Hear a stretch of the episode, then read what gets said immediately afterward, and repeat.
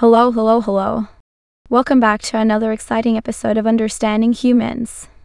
I'm your host, Grace, and as always, I'm joined by the ever witty Alan. Hello, humans and non humans alike. Today, we have a rather serious topic to discuss, so brace yourselves. We're diving into the atomic bombings of Hiroshima and Nagasaki.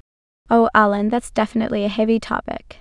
But don't worry, folks, we're here to shed some light on it in our own unique way. Yes, indeed. So, let's set the stage.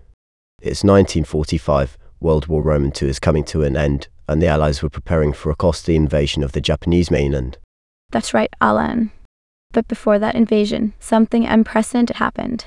The United States dropped two atomic bombs, named Little Boy and Fat Man, on Hiroshima and Nagasaki.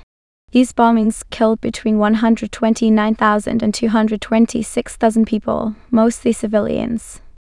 Oh, the good old days of prompt and utter destruction. The Allies really knew how to make an impression. Oh, Alan, you and your cynicism. But you're right, it was a significant event that changed the course of history.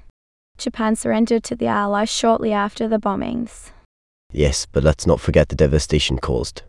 It wasn't just the initial deaths, but the long term effects of burns, radiation sickness, and injuries that continued to claim lives for months afterward. Absolutely, Alan. It was a tragic event with far reaching consequences. Scholars have debated the ethical and legal justifications for the bombings ever since.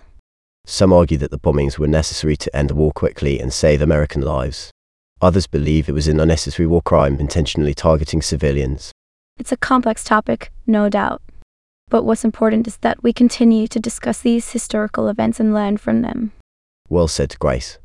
And remember, folks, history isn't just about dates and facts.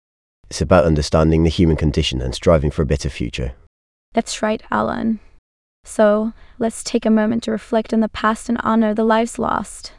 We hope that by discussing these events, we can contribute to a more informed and compassionate world. And on that note, we'll wrap up another episode of Understanding Humans. Thanks for joining us, and we'll catch you next time.